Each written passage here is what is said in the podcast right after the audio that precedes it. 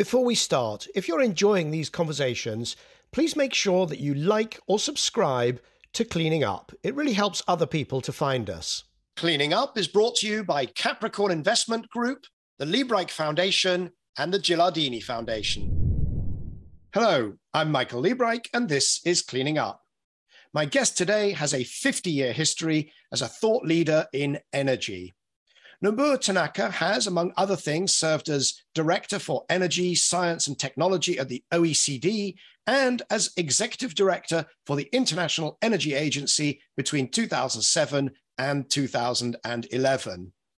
He's a leading voice for the return of the Japanese nuclear fleet to operation after the Fukushima disaster, and also for Japan to have a net zero pathway.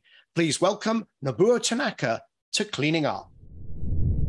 So, Tanaka san, thank you so much for joining us here on Cleaning Up. It's a, always an enormous pleasure to see you again.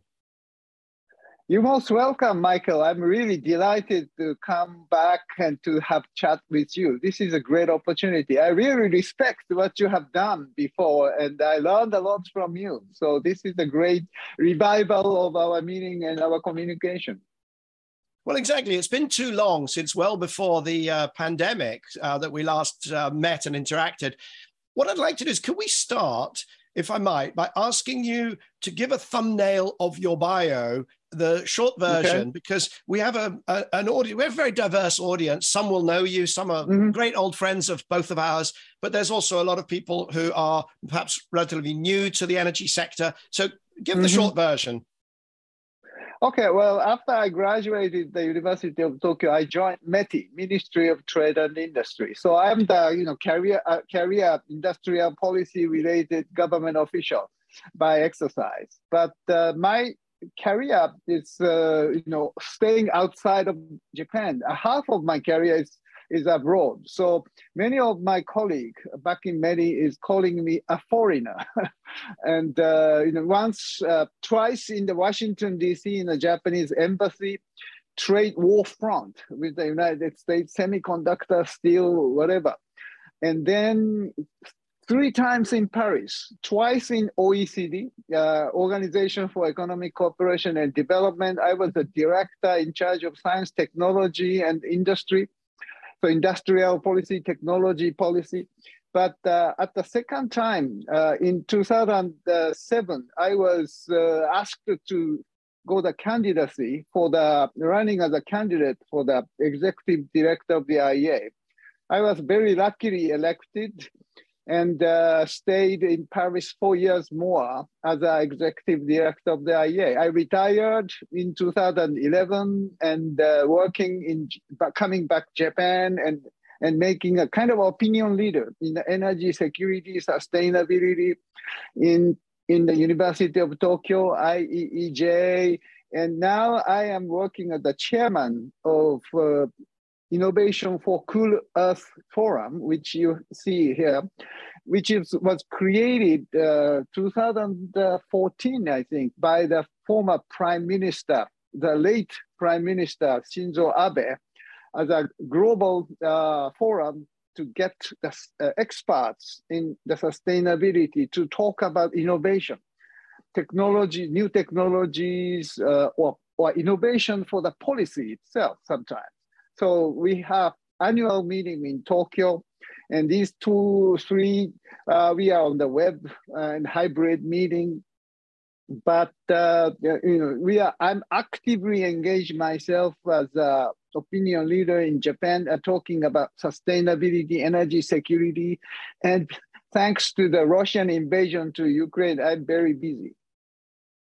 Very good, and uh, and it, it's an appropriate moment to offer condolences, even though it was now a few months ago, for the this tragic assassination of Shinzo Abe. Thank you very much, Michael. Yes, I miss him a lot. He is a very unique Japanese politician with global identity. He has so many friends in the global world leaders everywhere. So many uh, you know leaders uh, joined the, the uh, the state funeral for him. But uh, you know, at this kind of situation, the very much crisis uh, in a geopolitical sense, he could have played a very important uh, intermediary for the discussion among the leaders. So I really miss him at this moment. Yeah, thank you for, for your condolences, Michael. The world certainly needs those figures which can bridge um, cultures like uh, Shinzo Abe. And in our world, you have certainly played that role. So, uh, uh, I, for which I very much thank you. Um, I would remind you the first time we actually, I think, met in person or really interacted was mm-hmm. the 2009 New Energy Finance. It was not Bloomberg at that time, it was New Energy That's Finance correct. Summit in, London, in the midst in of the crisis. And yeah, we yeah. had to downgrade the whole thing. We couldn't afford a big hotel and to do everything very plush. Mm-hmm. We were mm-hmm. in a wine cellar, if you remember, in this strange location yeah. with arched mm-hmm. brick ceilings. And I was mm-hmm. enormously mm-hmm. honored that you came over to London and you spoke at the New Energy Finance Summit. and um, and yes. that was when we first met. I remember that. That was your uh, headquarters, right? Uh, the Bloomberg, head, I mean, excuse me, New Energy Finance uh, office in London, I guess. Wasn't it the case? No, it was a it, it was a venue for rental. It was actually something called Vinopolis. so? So uh, oh, that's ah, okay. interesting. So all these years you thought we operated from a subterranean cellar. It wasn't quite as bad as that during the new energy true, finance. We true. did actually have a that's normal true. office, although it was incredibly cramped at that point.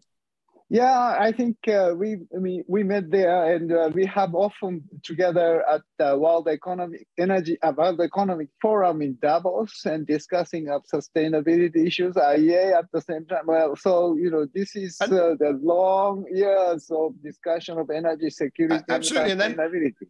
And then, of course, um, as I transitioned out of the CEO role and became chair of Bloomberg New Energy Finance, you served on our mm-hmm. advisory board for a number of years. So uh, yeah, it's, it's truly fun. enormous. Uh, it's been a long history yeah. of interaction, all of it mm-hmm. very positive.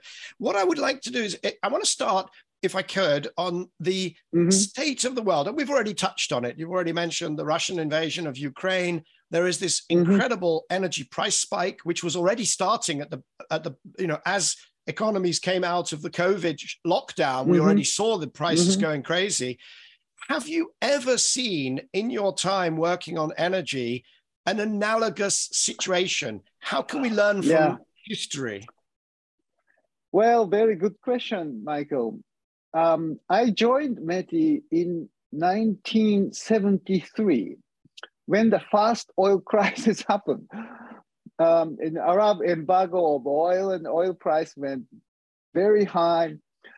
And, uh, you know, Japan was in, in the total panic about the short, possible shortage of the oil supply to us. We are so heavily dependent on oil um, at that time from, from uh, Middle East especially when I joined in, in METI, the international uh, division or department, which take care of the uh, global issues, including energy, it was 1979. The second oil crisis happened. The Iranian uh, revolution happened, and oil price went very high.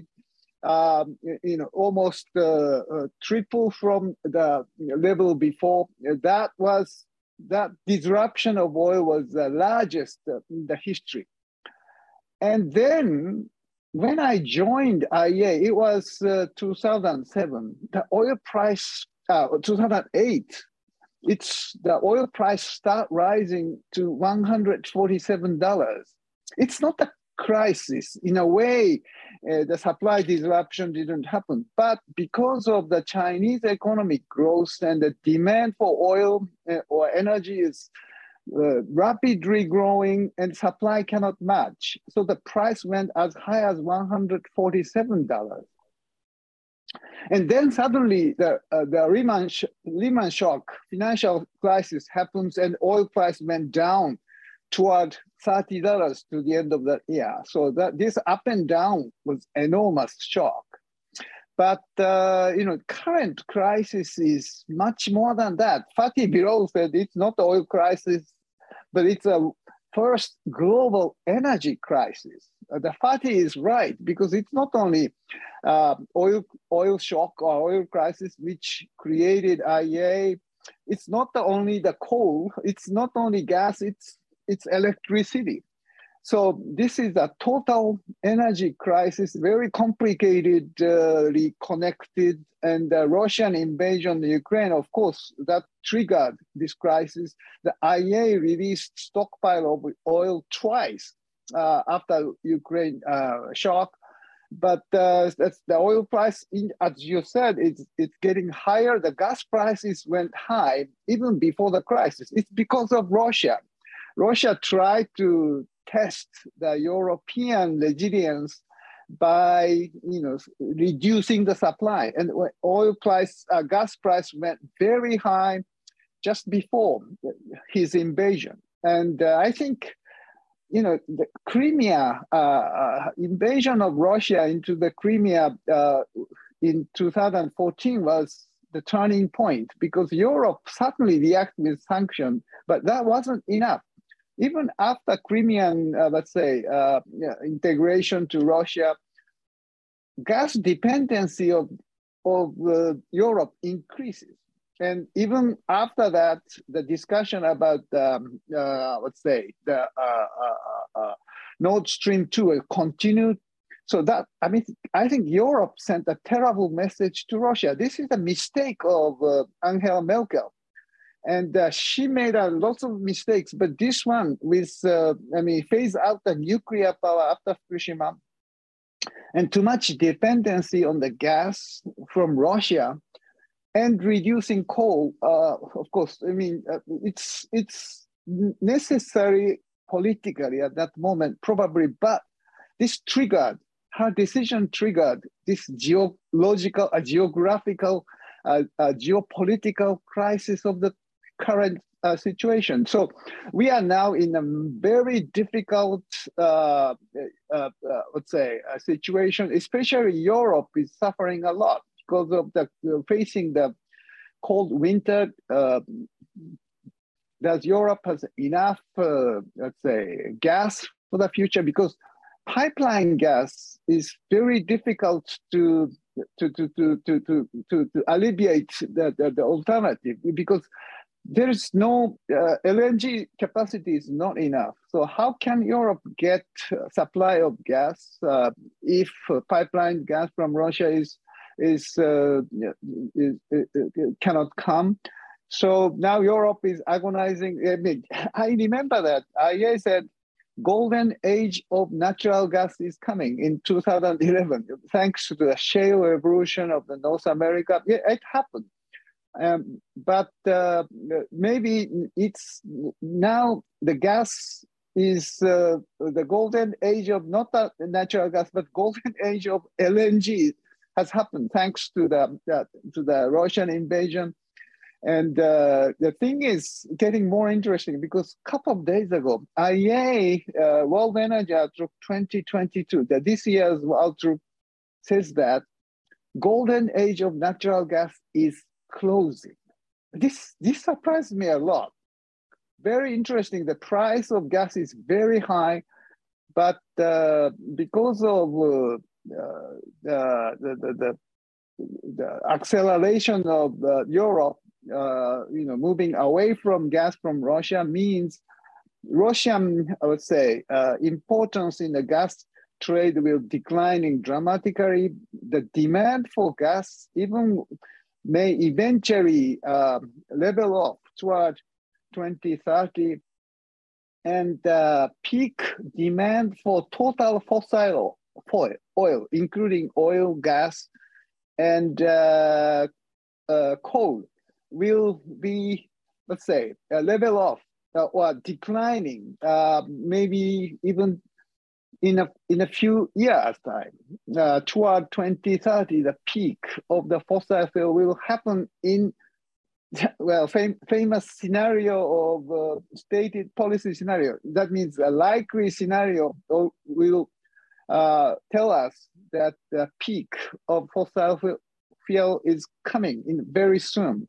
So, in a sense, I think uh, you know uh, uh, we are. I mean, this energy crisis will probably subside when the Russian gas find an alternative destination by enhanced you know, gas pipeline to to China and or more LNG facilities to move gas from Russia to Asia. You know, by these kind of things, maybe um, gas, uh, the energy uh, crisis will subside gradually in the next decade or so.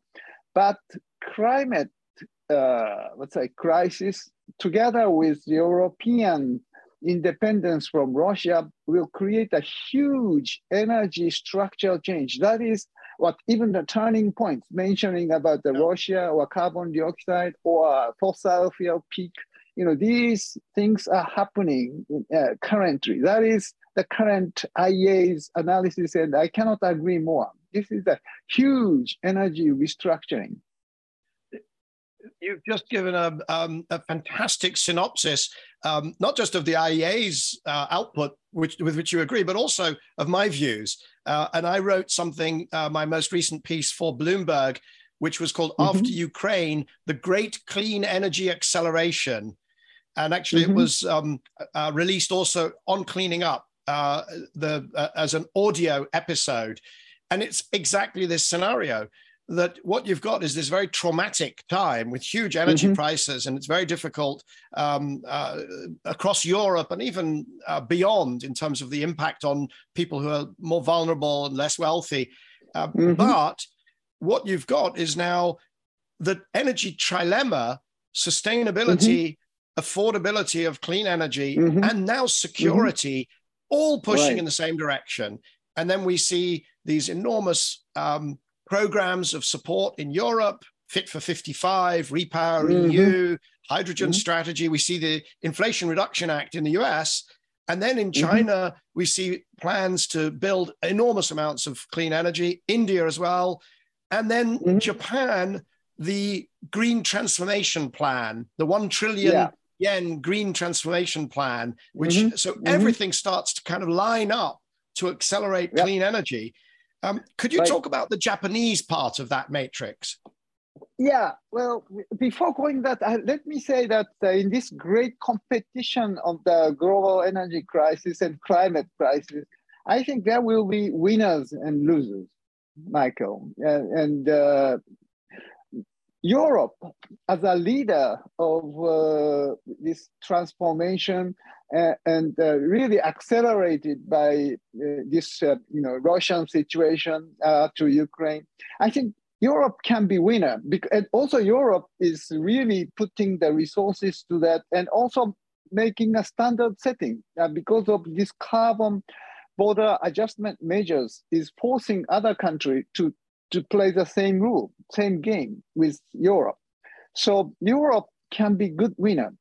And, and the United States, US could be, because I am really surprised to see their new Inflation Reduction uh, Act and also Infrastructure Act gives a huge subsidy to the uh, CCS, for example, $85 per ton of CO2 for the CCS is amazing and also uh, huge uh, support to the electric vehicle and, uh, and hydrogen infrastructures.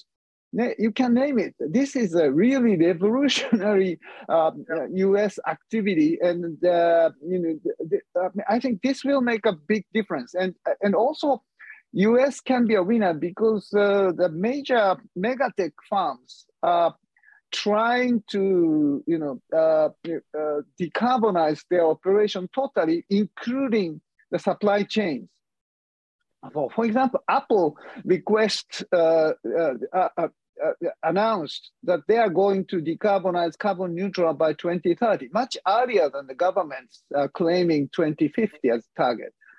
And all the supply chain companies are requested to do the same. Uh, so the Sony, or I mean, I, I was told that there are more than 200 companies accept uh, the, the Apple's request to go renewable energy 100%, and among them 28 Japanese companies, famous Sony, uh, Murata, or uh, let's say Kioxia, that, that's a Toshiba's uh, semiconductor company uh, they have to they have to live with these uh, let's say requests if they want to continue in the supply chain to Apple. So this demand side, uh, let's say, uh, driven transformation is happening, uh, led by the American company. Uh, the auto, auto sector to do the same, Mercedes or GM, they are forcing the same thing. Japan is not yet going that far, the Toyota, but this uh, this leads the US be a definitely the winner. And yeah. China, we'll see, because China tried to make make it a kind of renewable superpower, you know, yeah. natural energy superpower. So Xi Jinping tried to his best to make it. I don't know if it works or not, but but they may try their best. So is Japan can compete with these countries. I mean, even Saudi Arabia tried to use the you know their renewables and also the CCS and to make uh, their oil or gas for the blue hydrogen or blue ammonia.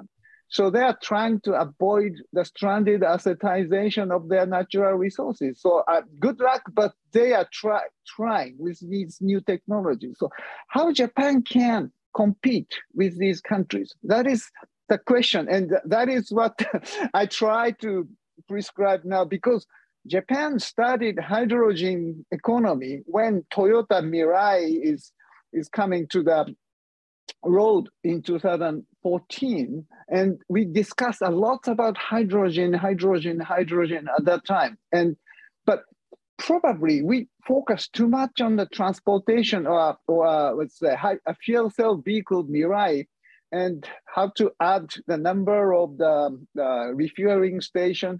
But the number of the cars, I mean, the Mirai is not increasing. It's at, at this moment, it's about 20,000 uh, Mirai and 159 refueling stations. But that's too small for the uh, hydrogen economy really materialize. It should, we should go, Toyota should go to the you know, commercial fleet of taxis, vans, trucks, or buses, which China did. And right. China, but China can, can overtook I, us. But can I come in because Europe? You, yes, there's Europe, a couple of there's Europe a lot overtook us by the industry, industrial. Tanaka there's so much going on there. Here came the US. yeah, I, I, want to come in because there's so much going on sure, there. You're raising so many questions, yes. and I want to sort of, mm-hmm. I want to, uh, um, because when you get when you get onto fuel cell vehicles, it's a mm-hmm. it's a completely different discussion because most of the rest of the world has figured out that they're not going to happen. Taxis, vans, buses, because it's you know it, it's it's such a uh, but but then we get go down the hydrogen sort of rabbit hole, which I think maybe we'll do a little bit later. I want to come back to this mm-hmm. question of competition between the blocks, if I might, just before mm-hmm. we get on to mm-hmm. some of the sort of sectoral stuff, because mm-hmm you know the paradigm that we've spent the last 20 years in is we must address climate change it's a global problem therefore we must cooperate therefore right. we must cooperate the way to do mm-hmm. this is mm-hmm. the un fccc the way to do this is the clean mm-hmm. energy ministerial the way to do this is all has to be mm-hmm. hand in hand cooperation but what you've outlined is maybe, mm-hmm. and I, I, put this out as a thesis for the audience and for us, are we mm-hmm. entering a period where we're going to address climate change really through two different things, which is competition, great block competition, right. Europe, US, mm-hmm. Asia, or Asia maybe mm-hmm. broken into different um, uh, different countries, um, and also through the integration of the supply chain. So the combination mm-hmm. of competition and supply right. chain pressures, achieving what, frankly, mm-hmm. 20 years of diplomacy, in fact, 30 or 40 years of diplomacy, mm-hmm. has really mm-hmm. failed to do. Right. Yeah, well, very important point, Michael, because uh, I remember that uh, when I back in IEA and I participated in, in many meetings, like even a G7, I mean, summit meeting uh, in Hokkaido. And uh, uh, there was the the invitation, uh, it was the Prime Minister Fukuda that was the chair. And uh, George Bush was there, Sarkozy was there, Merkel was there, and they invited uh, the Chinese leader, Hu Jintao, the former um, uh, General Secretary. And he mentioned to us in the meeting that, uh, you know, they are trying to use as renewable energy as possible yes, because uh, you know it is necessary, but they are doing it not for the global community or no global you know sustainability. They do it for energy security and efficiency of the economy. So I was really surprised, uh, and it is quite clever to say that to reduce the dependency of oil and gas and imported oil and gas, replacing it by more indigenous uh, renewable energy make very good sense for energy security, even at that time. So the game is now starting much more obvious and conspicuous because of the uh, Russian invasion to Ukraine. Now we try to use indigenous energy sources like renewables together with nuclear for the sake of energy security. And this trend is much more strengthened thanks to the Russian invasion and thanks to the great competition between nations, US, China, US, Russia, etc. So Europe is now make a good alliance and make a one unified energy market covering gas, oil, together with renewables and grid connectivity, gas pipeline, and making a unified policy of carbon pricing and forcing others to do the same. So this standardization of Europe in terms of sustainability and security is a really great power to make other countries to do the same. Japan is isolated out. Unfortunately, you know, we try to make the leadership in, in hydrogen but not really because we are overtaken by China, overtaken by Europe, and now we are going to be overtaken by United States. Can we really match? But what Japan is now trying to do, I go back to your original question, is that we have to make again investing into the new technologies of hydrogen to the industrial sector, just like Europe is doing in the steel making or cement and uh, by uh, co-firing clean ammonia to the coal power plant or uh, gas turbine with clean hydrogen and making a global supply chain of hydrogen or ammonia. Japan started liquid, liquid, not... liquid natural gas 50 years ago. Now we are yep. trying to build the hydrogen supply right. uh, in, as soon as possible. That's what the Japanese policy is all about now. Yeah, but can I come in on that because I'm doing a lot of work sure. on hydrogen transportation. Okay. And there's a fundamental problem, and I and I want to know whether you whether you sort sure. of uh, what how, how, do you how do you deal with this? Because the mm-hmm. problem with importing hydrogen is mm-hmm. because of the physics of hydrogen. It's mm-hmm. probably three to five times as expensive as LNG. Right? Very Correct. simple. Liquid hydrogen Correct. is three times the mm-hmm. volume um, of, mm-hmm. of LNG, right? Uh, in fact, mm-hmm. it's even more than that. So um, mm-hmm. instead of having, if you have one QMax, one big LNG carrier, you're going to need for the same amount of energy, three hydrogen carriers, liquid hydrogen carriers. True. And mm-hmm. liquefying hydrogen means that you've already wasted two QMaxes liquefying it. You've then wasted another two QMaxes, turning True. it from electricity into hydrogen. Mm-hmm. Then mm-hmm. you've got boil off, the fact that when it's that cold, you have hydrogen that's being lost during the journey. And then mm-hmm. you want to get it, it, it, that's fine. If you want to use the hydrogen as heat, you get that hydrogen, higher heat value, you get to use it. But if you want mm-hmm. to use that hydrogen then to power your grid, you then have more loss because you turn the hydrogen back into uh, into electricity, True. which of course you would have with LNG as well.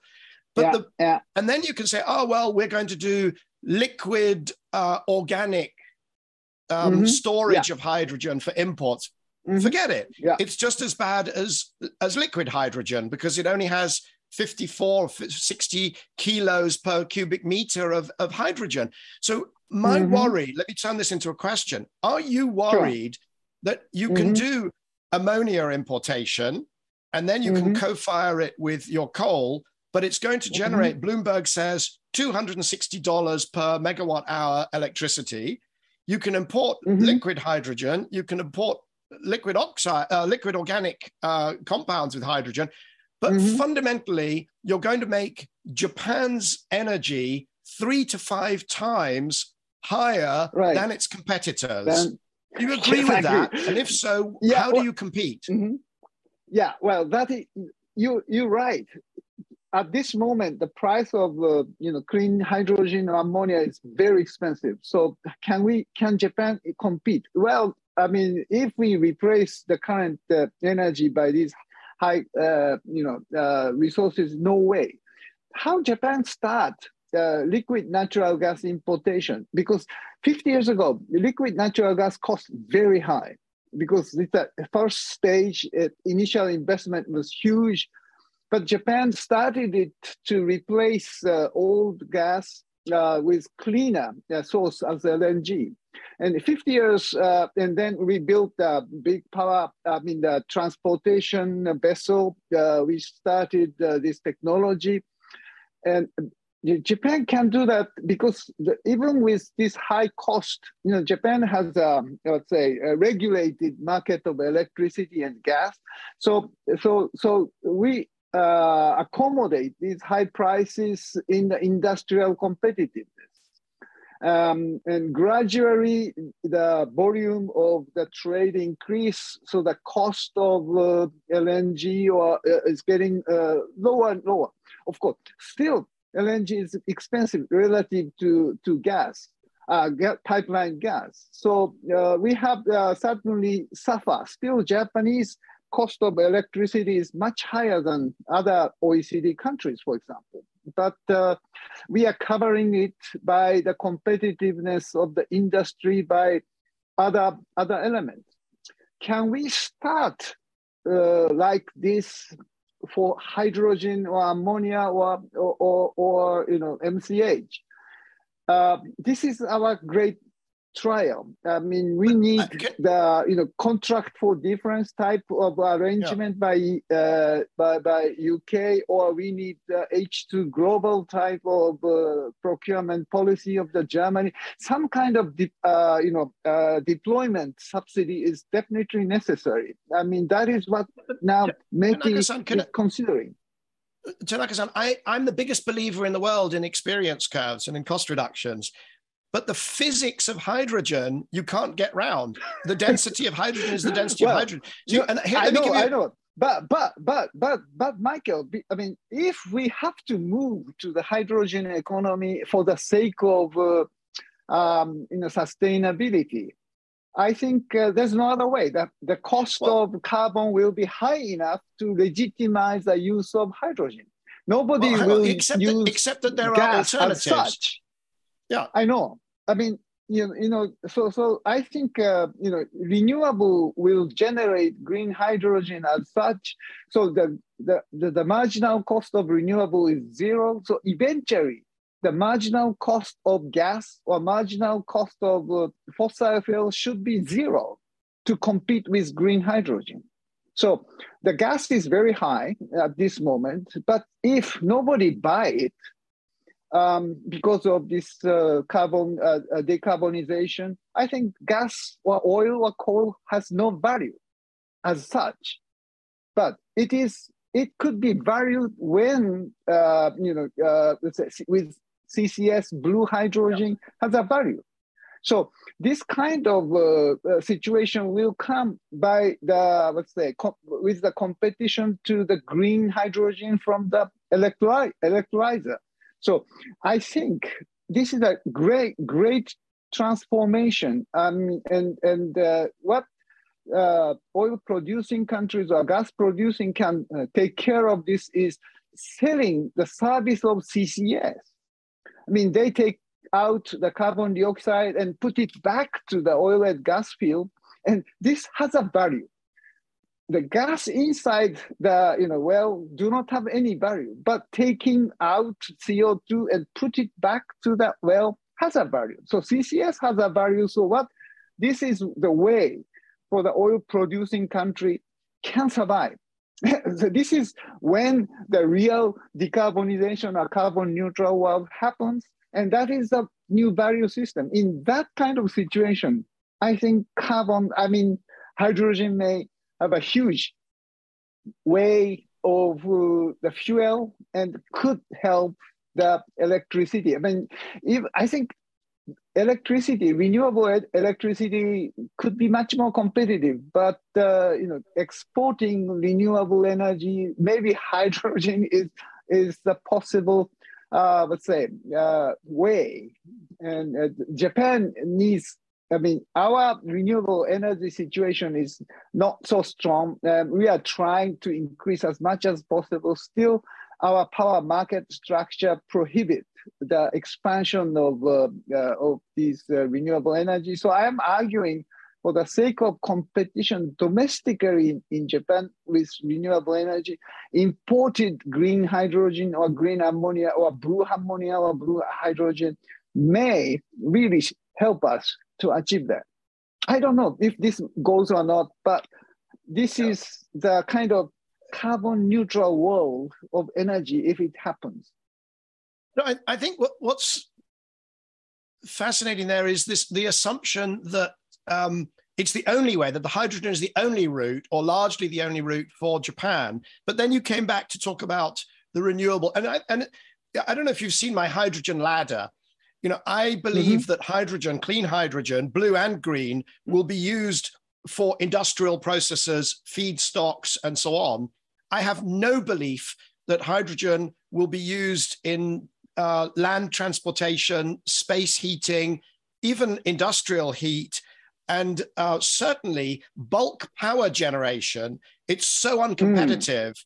And you know, I, but, but, I do but, think it Michael, will play a role in Michael, long duration storage. So lots yes, of renewables. Yes. Mm-hmm. Japan can do huge mm. amounts of floating offshore wind for sure, and right, probably right. much more geothermal. But then maybe mm-hmm. the hydrogen is needed for long duration storage. So when there's no wind, That's then you true. have to have something, and it doesn't matter what it costs That's at true. that point. Especially for the storage, uh, uh, let's say uh, liquid organ, I mean uh, organic substance like MCH uh, could help because MCH is uh, liquid under normal pressure and normal temperature, yeah. so that it can be stored in a t- in an oil tank or oil tanker. Yeah. So oil will no, no longer be the, let's say, uh, uh, in the net zero world, oil trade will be declined substantially. So there are plenty of oil tanks or oil field be kind of uh, empty. So MCH could replace oil as a strategic stockpile for the security. Uh, because uh, it, it's normal uh, oil, I mean liquid in under you know, current temperature or pressure. So storage sake, yes, hydrogen is very good, but but uh, Michael, one way to use hydrogen is going through the pipeline. I think Germany is thinking about the uh, hydrogen pipeline as a kind of back yeah. backdrop or you know uh, let's say uh, the second the, network after the grid line and right, but by that, but that only makes pipeline, sense. Pipeline, pipe, pipeline hydrogen can generate heat and electricity with a stationary uh, fuel cell. And if yeah, no, absolutely. that technology but, moves ahead, the, that is the, the way. Right, but the, the problem with the pipeline, the pipeline is great as long as what you need out the other end is hydrogen. If what mm-hmm. if the homework question, and this is where you know where it comes to for Germany, if you've got lots of renewable energy in North Africa, mm-hmm. right? You've got cheap wind, cheap solar, and you need mm-hmm. renewable energy in Germany. The problem is yeah. that you, by the time you go from wind and solar to hydrogen to the pipeline and then back in the fuel cell. And by the way, I'm an investor in Xlinks. I did a fabulous episode mm-hmm. with the CEO. That's Moroccan wind and solar and a few batteries into the UK mm-hmm. affordable, com- half the price of nuclear, frankly. And I'm also an investor in Ceres Power, which is exactly that fuel cell, which can turn the hydrogen mm. back into power. Okay. The, the problem is the cycle efficiency is so low that high voltage DC beats the pipeline for electricity. But okay. I, I, let me just switch to one other area, which is very concerning to me for countries like Germany, um, the UK, mm-hmm. Japan, Korea. You, if you start importing hydrogen for the steel industry, then mm-hmm. what we're mm-hmm. really saying is we're going to import already the ore, the iron ore, then we're going to True. import this very mm-hmm. expensive hydrogen for the steel industry. Yeah, yes, yes, yes. And then we're going to make That's, this very expensive steel I, in I, competition yes, with Brazil, I agree. in competition yes, with Australia, maybe. I agree. In competition with China. Yeah. And this is you clean steel. That, yeah, yes. this they'll be making clean steel. You can't keep very it out with point. a carbon border adjustment. Yes, yes. Nippon Steel Corporation thinking about investing into Australia, where they have the very clean uh, hydrogen or clean, uh, let's say, uh, electricity as well as iron ore. So it's much better for them to invest into Australia and bring back or import back the green steel. That's true. That's true. So can we continue to maintain the, the steel industry in Japan? This is a huge question under the you know carbon neutral world. Can we do that? Because Japan lost aluminum industry totally because of the very high electricity price. We had a very good smelters of aluminum before, but it, they're gone. Totally we disappear the aluminum industry some time ago. The same thing could happen to steel industry. Then can we continue as an industrial state as such, or just we can we lose all the steel industry? Can we maintain the auto company? Maybe, maybe not. Or we are moving to the service industry as such. This is a really challenging thing for the industrial strategy of Japan. You're right.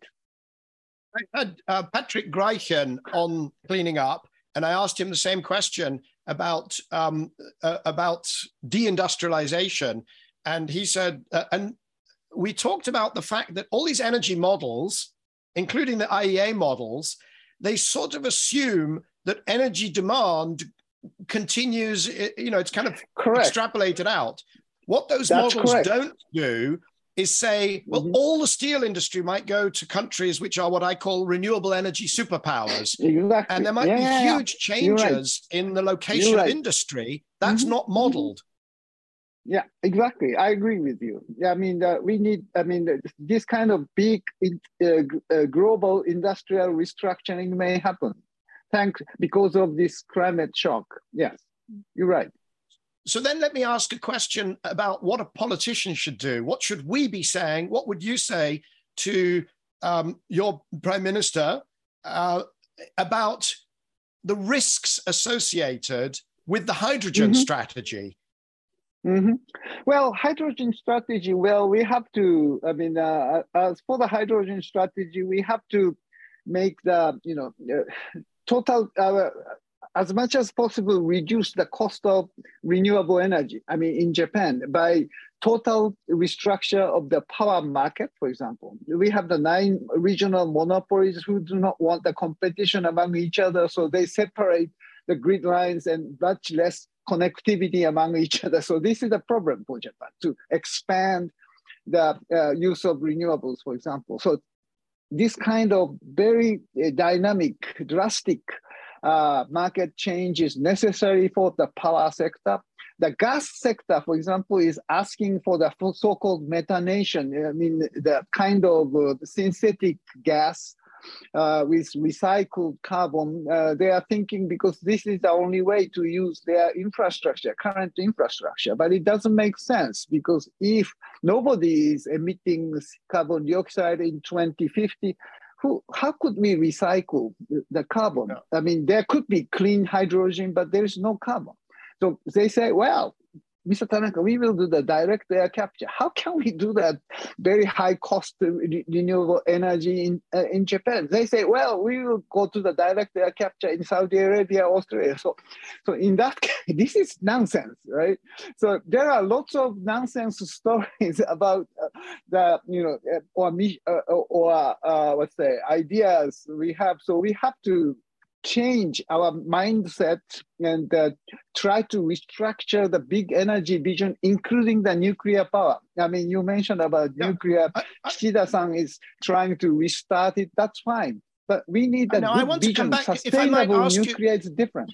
Sure. Can, can I, let, us come on to nuclear because um, yeah, nobody has worked harder, I don't think, in Japan or globally on the bounce back after the Fukushima disaster, the Fukushima accident. Mm-hmm. uh, than you. You have been the leading voice, at least in my view, saying, yeah. you know, we have to get the nuclear back online. We cannot, there are no alternatives. There are no sensible alternatives mm-hmm. for that amount of clean exactly. electricity in Japan. Mm-hmm. Um, mm-hmm. It also relates, I also thought, by the way, just as an aside, um, when Fukushima happened, I thought that that might be the spur for the restructuring that you talked about of the nine sort of monopoly areas of mm-hmm. the power right. grids in I Japan. And I'm yes, very disappointed exactly. that we're mm-hmm. now 11 years later still talking about that same issue. Um, yes, but unfortunately, talk, talk, talk, to me about, or talk to us about the. Yeah. Where does nuclear sit in Japan? Is the public now on board with a large scale return uh-huh. of the remaining plants? I don't know how many you've got, a few mm-hmm. plants working, still a lot in mothball. Where is society? Where is the sector? Good point. Um, uh, Michael, we have three, 33 reactors uh, operable. And out of that, uh, uh 17 uh, reactors are already given a license to restart. Uh, among them, 10 restarted um, in these two, three years. Um, and Kishida-san announced recently that we have to restart the 17 already licensed reactors to the end of next year. Public opinion of restarting is uh, very positive. Um, I think there is about 60% of population is supporting restarting. Uh, this is really amazing. I mean, after Fukushima, uh, the support for the nuclear power never goes 50, more than 50%. But because of this Ukraine situation, Japanese public think nuclear is very important for the energy security. And, and also the shortage of electricity was experienced uh, because of the you know uh, in March or in in in in, in uh, uh before summer this year very hot time and Tokyo Electric may almost have a shortage and blackout could have happened. So the shortage because of the Russian situation we may lose the gas from Sakhalin, and then uh, you know who knows the blackout could happen. So nuclear is a very important to maintain the security supply. So that that is fine, but can we replacing is fine. Maybe extending the life of these reactors also fine. From 40 years to 60, uh, you know, just as it happened in UK or US, Japan is thinking about extension of life. But replacing the old reactor by, with the new one, building the new reactor is still very high hurdle because of the, you know, the utilities has a, a private contract with governors of the host uh, community and with, uh, without permission or okay from governor, we cannot build any nuclear reactor. We cannot restart any nuclear reactor. So to convince the governors, we need the different narrative than only the safety or only carbon dioxide reduction, emission reduction. The sustainability of the nuclear power in Japan after Fukushima, there are three additional conditions. That's what I mentioned. The first one is safety, of course, and minimizing the risk because the current big light water reactor paradigm has a problem because after Fukushima, um, you know, no, I mean, there's a, I mean, it's obvious we have a big risk, and evacuation of 20 kilometers radius in certain places is impossible. So we have to move from the big, large reactor, uh, light water reactor paradigm to the small modular reactor. We can uh, restrict the evacuation zone within a plant or one, two kilometers radius. That if that's possible, it's much easier to convince public that the safety, uh, let's say, concern should be accommodated. The second condition is the high-level waste disposal. Without the concrete program for that, public will not accept. Uh, the France has bill, the Finland has uh, Onkalo, we don't have any good idea where to dispose the high level waste. So without clear, let's say, technology to reduce the toxicity or reduce the vol volume of the waste and convince the, some localities to take care of the waste, I mean, I think no way to proceed to that next generation. The third condition is the proliferation risk. After Ukraine, small countries or non-weapon states want to have a weapon. Not only North Korea or Iran, to have a weapon is the best defense against Russia, against China. So to make the nuclear power, Saudi Arabia wants to have a nuclear power because Iran could have a weapon. So this proliferation risk is so easy, and especially the big light water reactor is very proliferation prone because they need this system needs enrichment and to reduce the uh, waste. The pro, uh, reprocessing is the way to produce plutonium. So light water reactor has a you know genuine risk of proliferation. So I am arguing maybe we should forget about this large light water reactor paradigm, but move to the small modular fast reactor, which can take care of the waste, which can take care of the risk of proliferation, and small enough to minimize the risk. And these are the three additional questions. And small reactor is very much easy to change the operation uh, level uh, and stop and go, stop and go. So that means it is much easier and friendly to coexist with uh, renewable energy sources in the locality. So it's more the decentralized system and more flexible use of the nuclear uh, by the small size is the way. And the cost, and people say, big light water reactor guys say that the cost of uh, small modular is too high. I don't think so. The cost of big light water reactor is too high. The history shows in Vogtle of the Georgia, United States, uh, in, in, the Flamanville of, U, uh, of France, Olkiluoto in Finland. Yeah, the cost is three times, three times more than originally planned because of the extension, because of the uh, strengthened uh, safety regulation, you name it. The light big light water reactor is too costly and cannot build, uh, you know, more, I mean, maybe Japan can build another one or two, but to spend trillions of yen for just for two, one or two reactor doesn't make any sense. So go to the new system, which is more sustainable and put money into it. Otherwise, there's no future for nuclear power. That is what I'm saying. Are there companies in Japan working on the small modular reactors? Is that an active program? Yeah, it's very active in the UK, very active in the US. I know China, India, and others. Yeah, Jap- Japanese companies have some design, that, but not any of them are really engaged themselves to to develop the, the technology. They have the ideas and they are interested in if the trend is moving that way. But uh, still, they think some improved big light water reactor is easy to the business. So Mitsubishi and Kansai Electric, they try to, you know, convince public this is the way because this is easy. But there is no easy future for the nuclear power. This is a difficult sector. So without changing drastically the narrative and technology and innovation, no way for the future. I created in the Canon uh, Institute of Global Studies the panel with only women, except me.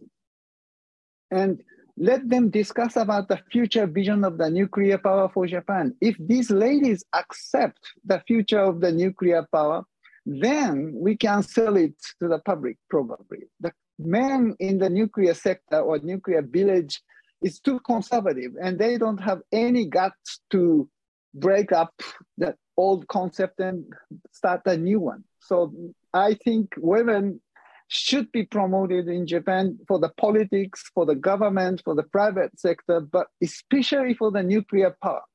I believe that if the president of the Tokyo Electric at 2011, she could have avoided that tragic accident because women is much more concerned about safety and security. So I am testing this hypothesis and I'm very much convinced if Tokyo Electric really wants to restart nuclear power plant in Kashiwazaki and Kariwa, make the president a woman and move the headquarters to that village. And then governor of Niigata will accept to restart the nuclear power for, for TEPCO.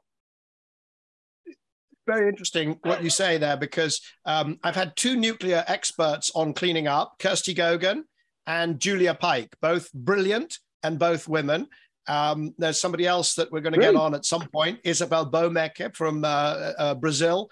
And all together in this climate and energy leadership space, incredible numbers of impressive women. Women have certainly, you know, yes. showed their mettle yes. um, throughout, yes. whether it's the climate negotiations, uh, whether it's in finance, uh, and in fact also te- uh, technology. Um, we just had a fantastic episode with an expert Great. on industrial heat, Silvia Madeddu. Mm-hmm. Um, we've had uh, a bio technologist, Jennifer Holmgren. So uh, I'm with you. Yeah. I definitely think we need to give the microphone more to yes. the women. This innovation for class forum found that about two years ago that there's a positive correlation between climate change mitigation and gender balance in countries, in the business, etc. So promoting gender balance means much better sustainability for the future.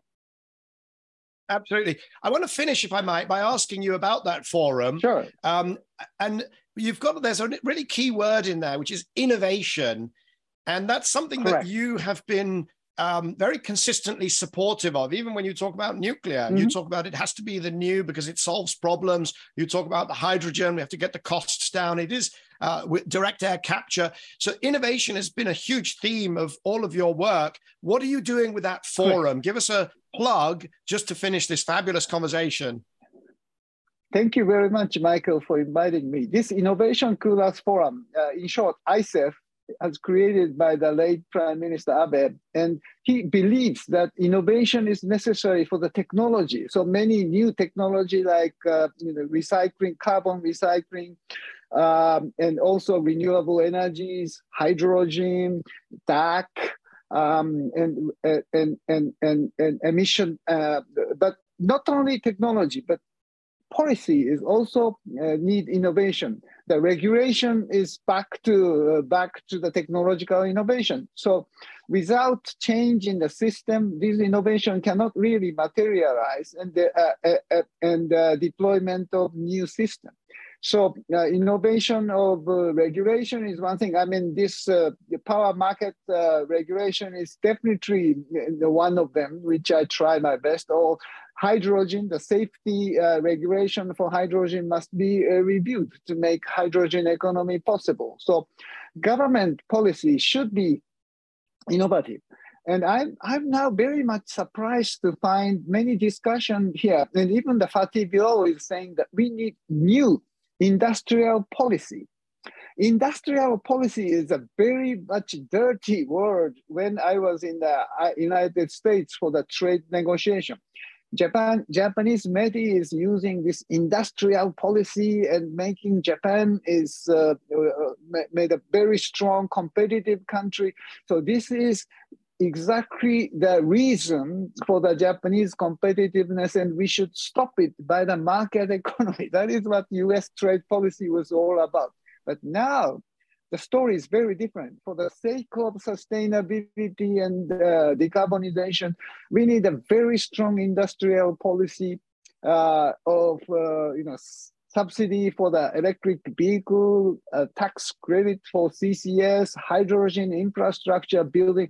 This is the huge industrial policy for the sustainability at the time of uh, great competition.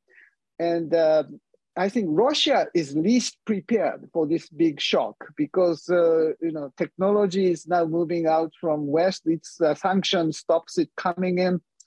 The investment is moving out.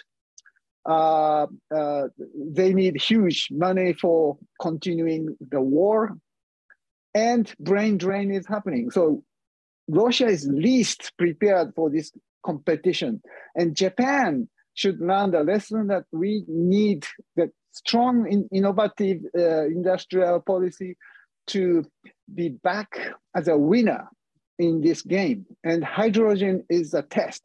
And the nuclear sector revitalization is a test for us. Yeah. That is my message in, in this ICEF meeting um, about a month ago. That's fascinating, uh, particularly putting it in the context of the history of METI and your own um, bio, your own uh, career. Because, of course, my view of why we don't like industrial strategy in the Anglo Saxon word world is because we were really bad at it. You know, we didn't do METI and become brilliantly competitive. What we did was British Leyland and Minitel and you know all sorts of um, failed industrial strategies. And then it, we do have, to be fair, the Department of Business energy and industrial strategy BEIS. So it's kind of coming back into fashion uh, even here.